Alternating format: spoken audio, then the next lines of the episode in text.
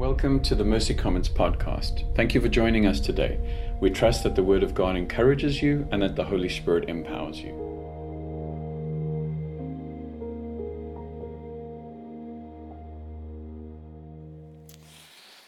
Let me pray before we begin.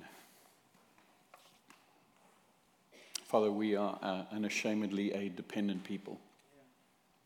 Um, that doesn't mean we aren't strong or have power or be, are able to live in resurrection life. But we are dependent on you for that strength and for that power. And we are grateful when we are reminded not only that we have it, but we need you. And so, God, I want to pray this morning just to refrain from that worship song, that we'd become aware of your presence. Uh, that if we haven't already, we'd be aware that you are speaking to us through our singing worship, that we'd become aware of what your Holy Spirit is saying through your precious word, that you would enable me to be faithful to the preaching of your word, and you enable us to be receptive to what your Spirit is saying to the church. Amen. Amen. Wow, this is the last chapter in Luke, the penultimate. Uh, penultimate, thank you. See, I'm training people. That, that means that the second to last time we will be in Luke, Tables and Sinners. We're looking at the last chapter of Luke. And last week we discussed the resurrection with the two men that were walking from uh, Jerusalem to Emmaus and then ended up back at Jerusalem. And so here we find ourselves, these two men um, in Luke's narrative have returned. Um, you'll remember that Jesus appeared to them on the road. Uh, they didn't realize it was Jesus. When they sat down to share a meal, as Jesus broke the bread, um, they became aware that this was Jesus and Jesus disappeared. They're like, We've got to tell someone about this. And so they rushed back to Jerusalem and they said, Guess what? And they said, We know he's risen. He even appeared to Peter, and the women were right. That's a phrase that men have had to say a lot for the centuries, and the women were right, and you know, and because they usually are. Um, and so Jesus does four interesting things during this time. He eats with them, he teaches and commissions them, and then he leaves them. And so we're picking up in Luke 24, verse 36, and I'm reading out of the Common English Bible.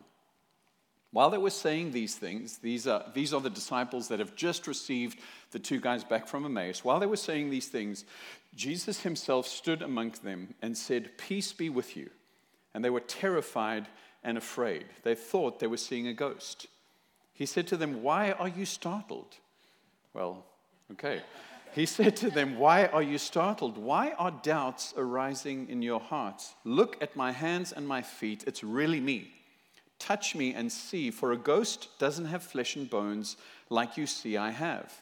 As he said this, he showed them his hands and his feet because they were wondering and questioning in the midst of their happiness. He said to them, Do you have anything to eat? Uh, other translations say that they were doubting in their joy. So they were wondering and questioning in the midst of their happiness. He said to them, Do you have anything to eat? I'm like, if I'd been resurrected from the dead, this makes me really connect with Jesus because the first thing he says is, Do you have something to eat? You know what I mean? I feel a real kinship here with, with Jesus. But why is he saying that? They give him a piece of baked fish, and taking it, he ate in front of them. What is he doing? He is making sure that they understand he is not some vision, some apparition. He's not a dream that they're having. He is literally alive in a body in front of them, and he is able to consume food, and they are able to touch him. I was reading this account in John's Gospel. Um, and I don't know the relationship that John and Thomas had, but I do have to say this that every time Thomas looks bad, it's in John's gospel. You know what I mean? Luke doesn't mention that anyone specific doubted. He just said, and there were doubters, you know. But John makes a real beeline for the very specific person that was doubting. And, and throughout John's gospel, we look at Thomas and when, when John is telling us the story about Jesus and Lazarus, and I've preached about this before, and Jesus says to the disciples, Let's go to Lazarus. What does Thomas say? Fine, let's go and we'll die with him. That's, that's Thomas, you know. When Jesus says, I'm going to my Father and I'm going to prepare a place for you, and where you're going, where I'm going, you cannot go. Thomas is like, What? Where are you going? What is happening? What? This doesn't make any sense. And then when Thomas is told that Jesus, our Lord, is risen, he says, I will not believe this until I put my fingers in his nail scarred hands, that I've touched his wounds. And he does that. He does that. And he believes. And Jesus says, Blessed are you who believe, but more blessed are you who don't see and believe. The lesson here is that Jesus is welcoming of seekers and skeptics. And there's a big difference between doubt and unbelief. There's also a difference between disbelief and unbelief. Doubt is a sense of actually being able to say, I, I understand what is happening here. I'm seeing Jesus, but I, I'm, I'm struggling. I'm questioning. There are things that don't make a whole lot of sense here. Disbelief is like, I can't believe this is happening, you know, as most of them were thinking. Uh, but unbelief is the unwillingness to believe. And the most amazing thing about Thomas is he became the apostle to India. And he took the gospel to India and was martyred for his faith in India. And Jesus uses every single one of us, even in the context of our doubts, even in the context of little faith, he uses us to bring glory to him. The second thing Jesus does is that he teaches and commissions them. And so we move to part two of Luke's story, which is in Acts. Luke and Acts are basically two volumes of the story. The beginning part is what Jesus began to do, and the second part is what the empowered disciples through the Holy Spirit are doing. So we pick up in Acts chapter 1, verse 3. After his suffering, he showed them that he was alive with many convincing proofs. He appeared to them over a period of 40 days, speaking to them about God's kingdom. While they were eating together, he ordered them not to leave Jerusalem, but to wait for what the Father had promised. Again, there's a sense in which Luke is making sure that people understand that this is not a ghost, this is not a vision, while they were eating together. Jesus baptized, sorry, John baptized with water, but in a few days you will be baptized with the Holy Spirit. As a result, those who had gathered together asked Jesus, Lord, are you going to restore the kingdom to Israel now? And again, Jesus had been with them for 40 days, the resurrected Jesus. He had been teaching them about the kingdom of God. And still, there are people that are like, so, so now, so now are you going to release Israel from the clutches of Roman oppression? So now, now this is the time. And still, they are not fully understanding what Jesus has come for. Jesus replied, It isn't for you to know the times or seasons that the Father has set by his own authority. Rather, you will receive power when the Holy Spirit comes upon you, and you will be my witnesses in Jerusalem, in all Judea, Samaria, and to the ends of the earth.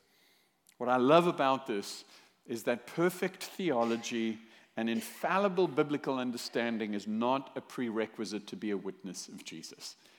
If we can see anything, and Sean will show us this next week, if we can see anything, these are fallible men and women that have a belief, whose lives have been changed, and are witnesses of what Jesus has done, that are this in between time before they are filled with the Holy Spirit, able to actually be witnesses.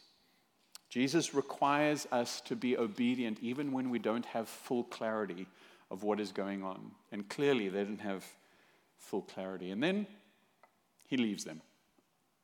Now, I know he spent 40 days. Usually we talk about the ascension 40 days after Easter, but I, I wanted to preach about this this evening. A week uh, ago, Karen and I were at a, at a wedding. It was the day before Easter. We had a lot of stuff to do. And so Karen leans over and says to me, Are we going to do an Irish goodbye? Does anyone know what an Irish goodbye is? Why is it called an Irish goodbye? Why, why did the Irish end up with that whole thing? Exactly, you know. And I said to her, why is it called an Irish goodbye? And we argued about what it was. And, well, the, the Irish goodbye is because um, in a pub, when you say goodbye, they check whether you can drive home. and they'll keep your keys if they don't think you can drive home. And so the Irish goodbye is just to sneak out. It's a very bad idea, okay, to do that. Anyway, the reason why I'm saying that is Jesus' departure was not an Irish goodbye. Uh, Jesus' departure was not like what we looked around and he's gone. It was, it was an earth shaking event. And, and we pick it up in Acts 1, verse 9. After Jesus had said these things, as they were watching, he was lifted up and a cloud took him out of their sight. I just want to say, when you think about what these guys have been through in the last three days, I think there could have been just a calmer way to do things with Jesus, but that doesn't seem to be hitting here. While he was going up, as they were staring toward heaven, suddenly two men in white robes stood next to him, and they said, Galileans, why are you standing here looking toward heaven? This Jesus, who was taken up from you in heaven, will come in the same way that you saw him go into heaven. The ascension is an obscure and neglected topic. Uh, I think in my entire career, over 20 years of preaching, I've maybe preached on the ascension three times. And part of it is because it's, it's kind of like, you know, the credits roll, and after the resurrection, it's over. My wife and kids, we, we watch TV shows together, and one of their massive frustrations is that as soon as the plot resolves, like the important part of the movie resolves, the person is caught, we find out who the killer is, all of those kinds of things. I used to fast forward. I'm like, we're done. This is, this is it. All the emotional connections that come back to, together, you know, we're not. Now I'm not allowed to do that. Now I just get up and leave, you know. Um, and that still frustrates them. Why? Because most of the time it's over. You know, the plot has ended. I don't care if they got together. I don't care what happens. You, know what I mean? It's, it's one of those things. I know. Anyone want to invite Karen to watch movies? There we go. So. The problem is, if we think of the ascension as something that happens as the credits roll, we miss a really critical part of the nature of Jesus and our relationship with him. What we need to understand is this really did happen. Uh, the ascension is not a metaphor. It's not the idea that, um, that now Jesus is, is in a heavenly realm, which he is. It, this actually, like his resurrection, like his incarnation, this thing really happened. Now, it's difficult to believe and understand. And, and Paul, one of the apostles, is talking to a young church planter, and he's saying the exact same thing. He says in 1 Timothy 3, verse 16, Great indeed, we confess, is the mystery of godliness. He, he's talking about Jesus, he was manifest in the flesh, vindicated by the Spirit, seen by angels, proclaimed among the nations, believed on in the world, and taken up in glory. It is. It's weird, it's mysterious, it's difficult to under- understand, but it's not weirder or more difficult to understand than every single aspect of the core of our faith because, and this is a massive surprise, the core of our faith is supernatural. That's the point. The Trinity, the virgin birth, Jesus' life, his death and resurrection, and now his ascension is all one complete story to help us understand that this is a supernatural spiritual event. But we don't really think that the ascension adds anything to our lives. We think that it's like the byproduct of the outpouring of the Holy Spirit, kind of like Jesus left his wallet behind. Jesus is gone, but we have his wallet, the Holy Spirit. We can, you know, kind of spend that as, as we want, you know. It's not a synonym for the resurrection. Consistently, it says that he was raised from the dead and he ascended as two separate and importantly different events. Understand this Lazarus was raised from the dead. Do you know what happened to Lazarus? He died again. The most unlucky guy in the Bible, okay? Resurrection was victory over Satan, sin, and death, but ascension was the establishing of Jesus' rule over all the earth and preparing a place for us and giving us the gift of the Holy Spirit. Critically, ascension joins earth to heaven. Now, what does that even mean? Well, let's go back to go forward. In the Garden of Eden, God dwelt with man, physical man. There was intimacy, there was joy, there was purpose. Heaven and earth were one place. There wasn't a separation of the realm in which God lived and the realm in which humanity lived.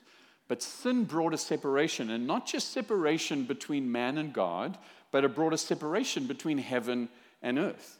And heaven became the dwelling place of God, full of beauty, full of love, full of justice and joy. And earth became the dwelling, man, d- dwelling place of man, full of pain, sin, injustice, decay, and death. But God so loved that he wanted to restore not only humanity, but all of earth to its pre fall creation. God is on a restoration journey to restore heaven to earth. And so he created man in his image, and he came in his image to be able to walk on this earth as a way to restore earth to heaven and man to God. In Jesus' incarnation, God created a way. I know this is hard to follow, but just in, in Jesus' incarnation, God created a way for heaven to come to earth. That's why every time Luke and the writers of the Gospels are talking about wherever Jesus went, it says, Behold, for the kingdom of heaven is at hand. Behold, for the kingdom of heaven is within your grasp. Wherever Jesus went, heaven went. So the incarnation brought heaven to earth. The death and resurrection of Jesus dealt with the reason that we were separated from God, but the ascension brings earth back to heaven. So, this is a bit of a mind blow. The only aspect of humanity that is in the heavenly spiritual realm now is a human body. Jesus' human body. That's a mind blow. God is restoring that, and it's like a promise of what we will look like. So, where is Jesus now? Ephesians tells us in verse 20 of chapter 1 that God's power was at work in Christ when God raised him from the dead and sat him on the right side, sorry, it sat him at God's right side in the heavens, far above every ruler and authority and power and angelic power and any power that might be named not only now but in the future. God put everything under Christ's feet and made him the head of everything in the church, which is his body, us. His body, the church, is the fullness of Christ that fills everything in every way. Now, when the disciples looked up and Jesus was obscured, it wasn't an earthly cloud that obscured him. It was a cloud of glory, the same kind of cloud that descended upon Jesus on the Mount of Transfiguration. There's the sense in which God is showing that there is a break into the heavenly realm.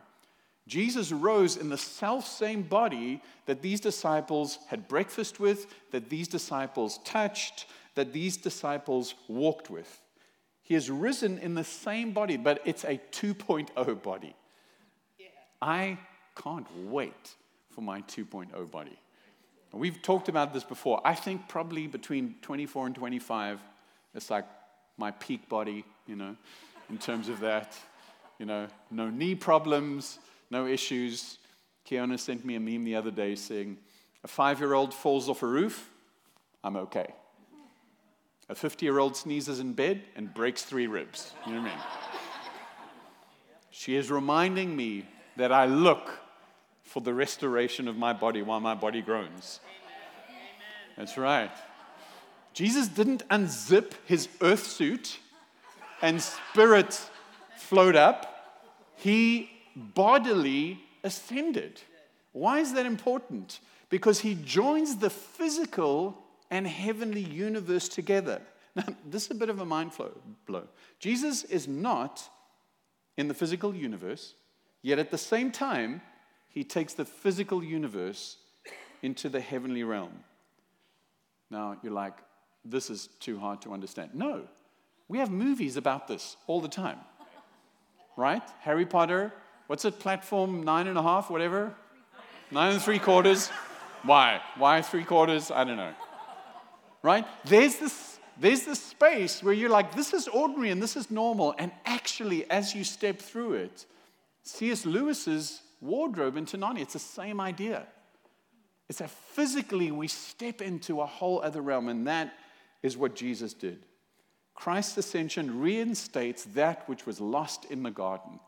It's not just his death and resurrection, which was absolutely necessary to deal with the separation, but it's his ascension that enables us to experience a fresh intimacy, purpose, and power.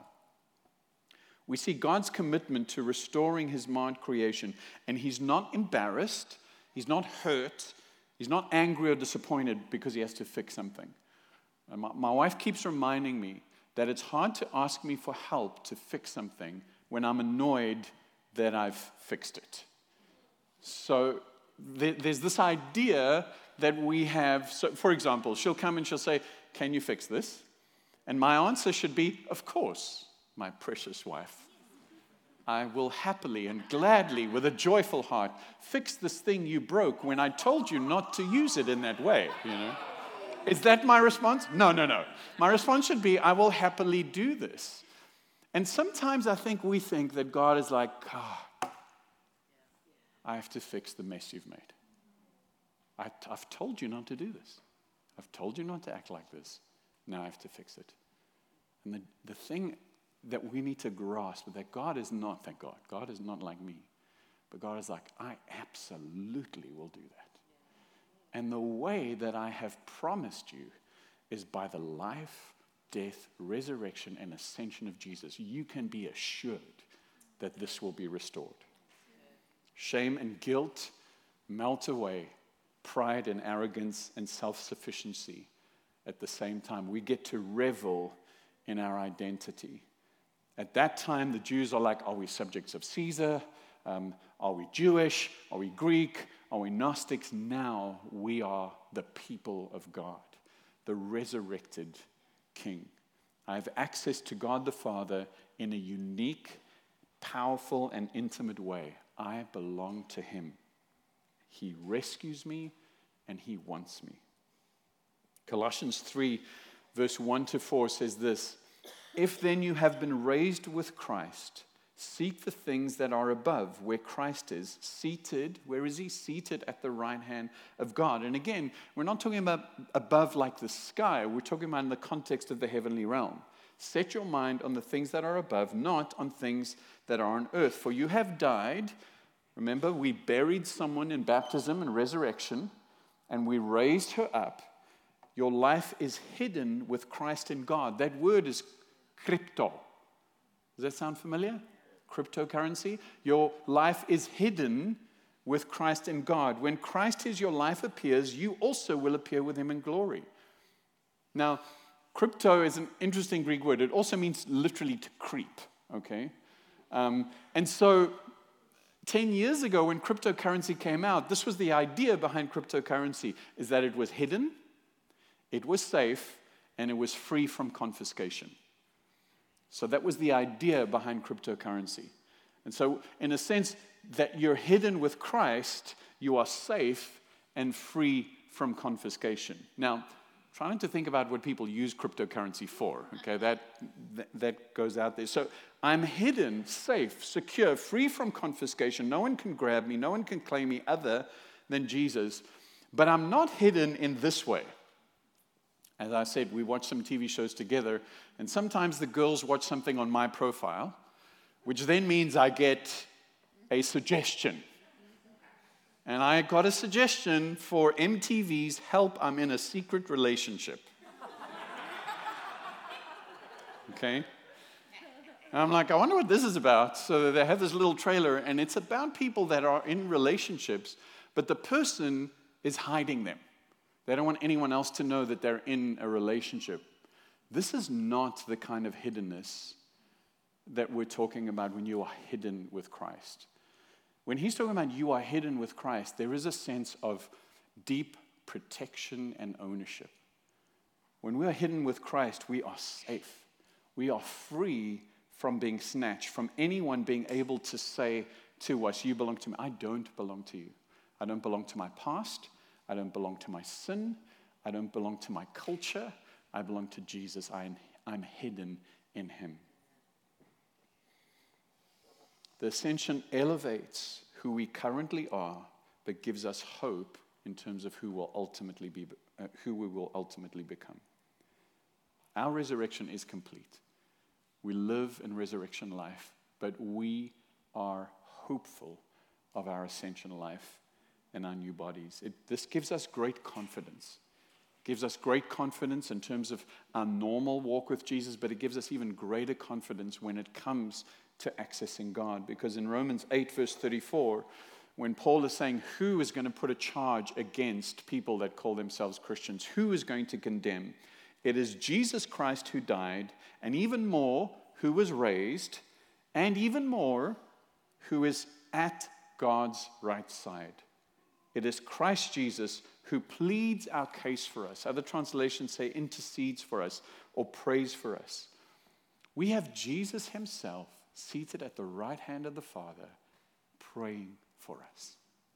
That we are able to walk into the throne of grace with such confidence. This morning we were praying out there. Because of Jesus' sacrifice, and because he's gone through the curtain, and because he's seated at the right hand of God, I have absolute boldness and confidence to walk into the throne of grace in my time of need and say, Help. And Jesus says, I know you. The Father says, I know you because of Jesus. We have a sense of great confidence. We have a sense of great joy that helps us with intimacy. We have a sense of great belonging. Yesterday, a friend of mine from Singapore came. He's also from South Africa. Um, and as, uh, I was going to take him for dinner. And he said, I said to him, Well, where do you want to go? What, what don't you have in Singapore? And what did he say? Mexican. So, so in my deeply self sacrificial nature that I have, you know. So I said, okay, like, do you want Mexican, like, you know, like cool Mexican, or do you want like authentic Mexican? And he says, the more authentic, the better, you know. So I took him to El Camino Real. You guys know where El Camino Real, right? You don't get more authentic than that. And, um, and, and we're standing there, and we're trying to order, and we ordered beef cheek tacos and a tostada and some ensenada style fish tacos. And he looks at us and he's like, So where are you from? And if you know, I'm like, That is, I hate that question. I'm, I'm from Fullerton. I've been here for 20 years, you know? So it's like, obviously, he senses that I don't belong because I'm the way that I'm asking for the food and he says, No, but like, where are you really from? And I, am like, Great. I'm, I'm, I'm, originally from South Africa. We, we do this whole thing. I'm constantly reminded that I don't belong. I'm constantly reminded that I don't fit in. And the reality about the fact that we have a resurrected Savior that is seated at the right hand of God means that our belonging will never be shaken because our belonging is not on Jew or Greek or male or female is that in an instant, when we step into that throne of grace, there is recognition. You belong here. It doesn't matter how you speak, it doesn't matter if you don't know what a beef cheek taco is, it doesn't matter. You belong here. It redirects our thoughts, our goals, and our desires heavenward. As Paul says, set your mind on things that are above. Those moments where you feel like you just you, you don't belong. And not, not in like a, a heavy way, but sometimes this nagging sense of, I, I know I don't belong here. Well, it's true. We are pilgrims, we are sojourners. This is not the end of our story. What Jesus showed us in his ascension, that is the end of our story. But, but we don't live as separated from the world that we're called to love. The Spirit is the pledge, the deposit, the guarantee of Christ's presence in us. we have deep purpose. So we have joy, we have intimacy, we have purpose. We are included in the story. You know, if you think about the idea as two runners are running and the one runner hands off the baton, in a sense, what Jesus did, um, and Sean will talk more about this next week, but what Jesus did is handed the baton in terms of the coming of the kingdom of God to his church. He gave them the power with the Holy Spirit, but he handed the baton. But he didn't just stop. The cool thing about Jesus handing the baton over to his church is that he continues to run with us. And He continues to walk alongside us and He continues to encourage us.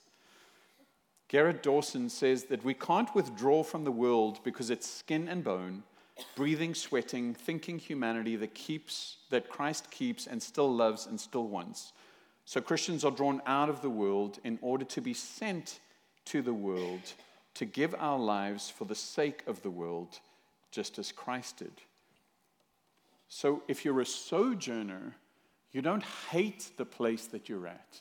If you're a pilgrim, you don't hate the place that you're at. Grit your teeth and try to avoid as much of the ugliness as you can. But we make it a place of springs, an oasis in the desert. Our job as part of the family of God, the church of God, is to make this place in the desert a place of springs, an oasis. Now, the only thing that I can think of, and obviously my mind is on travel right now, the only thing I can think of is imagine, like the airport for me is a desert, right? I hate the airport. But you know what is the oasis in the desert? The first class lounge, right? you know, and I've had occasion once to, to be in a first class lounge. But you, you know the thing about the first class lounge? It's also one of the most exclusive places you can actually try and gain access to. Good morning, sir. May I see your ticket? What are they checking? Do I have the right to be here? Once I've crossed that, though, it is this oasis. But can you imagine this? Can you imagine us being the kind of people that set up first class lounges everywhere where everyone is invited? Where instead of, can I see your stub? What we are doing is like, this is a place of springs. This is an oasis everyone is welcome. Come and experience not only the resurrected but ascended life of Jesus. We are creating colonies of heaven on earth. The, the ascension, remember, joined, rejoined earth to heaven. And we have the privilege of being those in the kingdom that are setting up colonies of heaven on earth. We are joining earth to heaven in our words in our deeds and our relationships. And that's why we say that we revel in the mercies of God. We proclaim the mercies of God. We demonstrate the mercies of God by the way in which we live, and we participate in the mercies of God for the common good of our city and the world. Yesterday, so many of us were doing exactly that. We were participating in Love Fullerton. What we're doing is creating a space of oasis, a colony of heaven on earth. Lastly, power. This is not just power to witness, but this is power to resist sin, power to love our enemies, and power to establish his rule.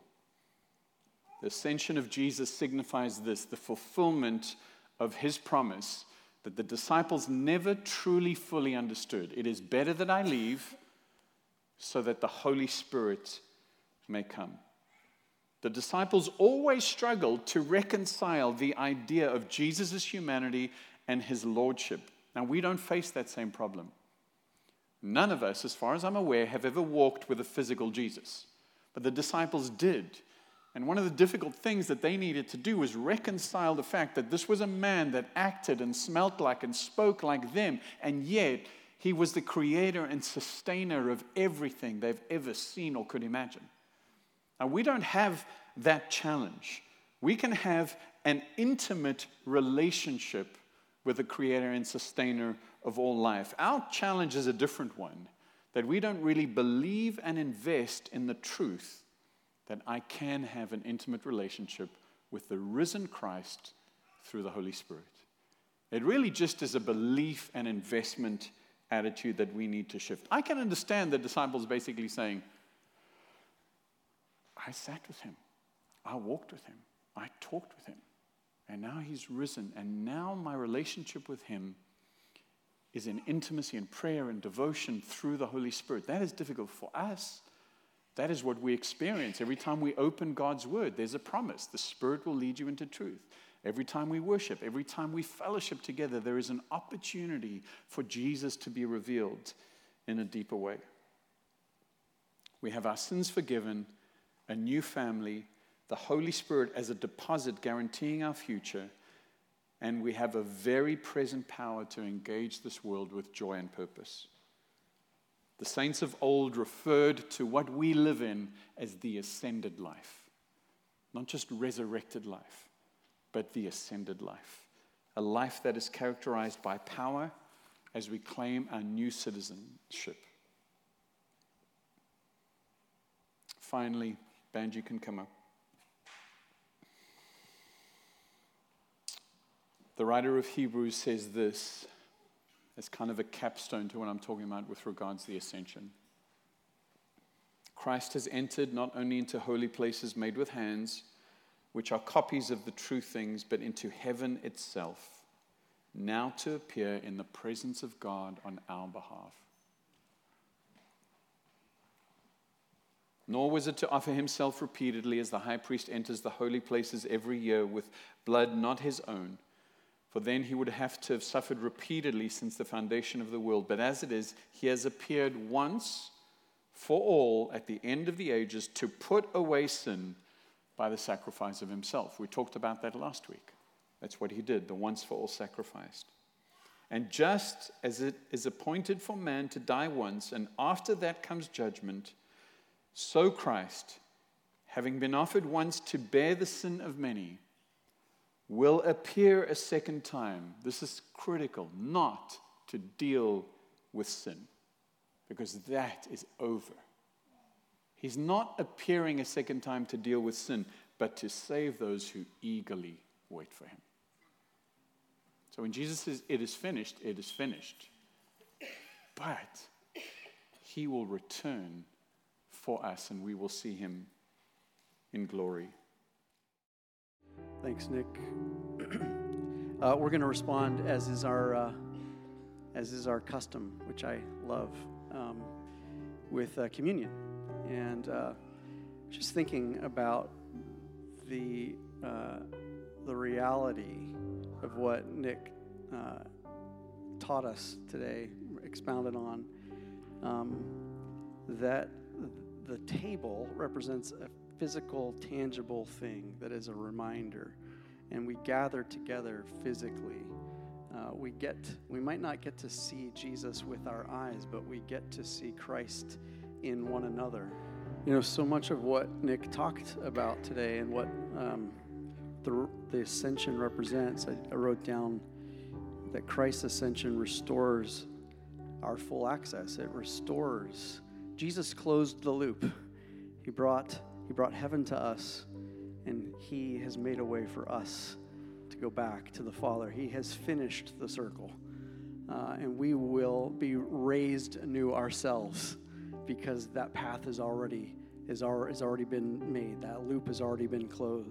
Uh, closed. And this morning, you may need a fresh touch of intimacy, or of power, or of purpose, a reminder that God is here for you in all three of those ways. And um, I'm going to give us a moment to just pause. Maybe I, I was, I, was, I was just thinking about um, when Jesus uh, in Matthew's account, right, right before the right before the ascension, where Jesus says these words.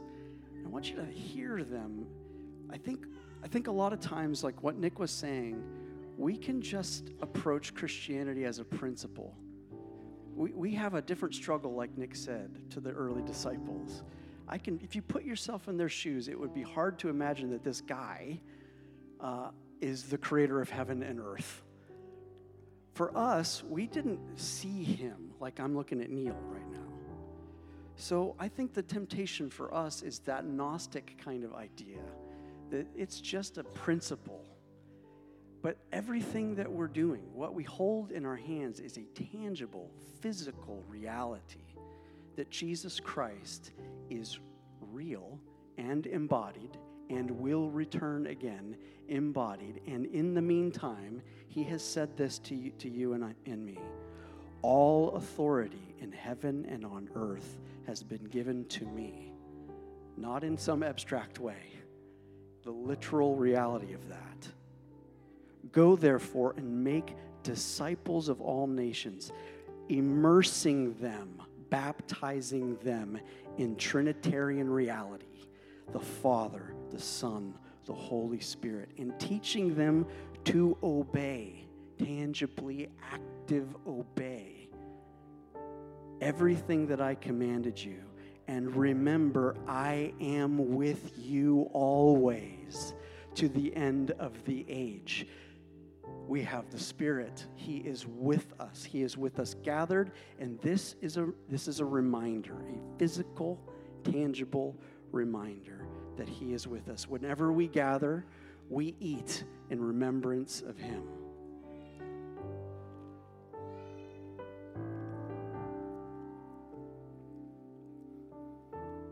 We also receive the cup, and we are reminded that our sin has been dealt with. That is no longer an issue for us.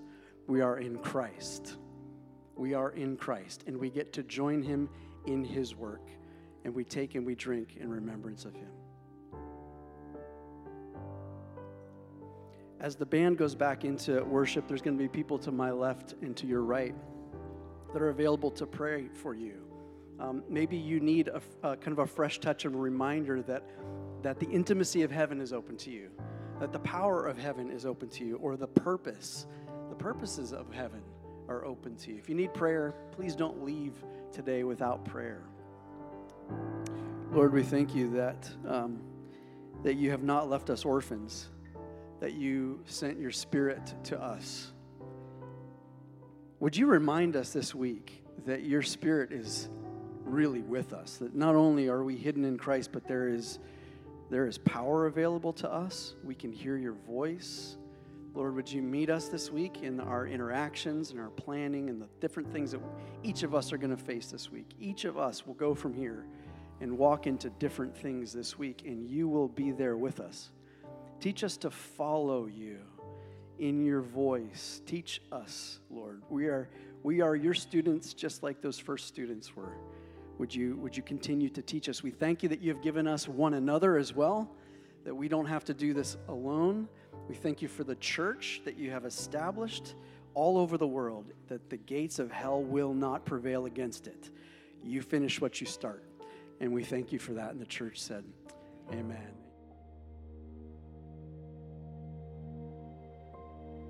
Thank you for listening to the Mercy Commons podcast. If you enjoyed today's content, please rate us and hit subscribe. And if you'd like to learn more about us, visit our website at mercycommons.church.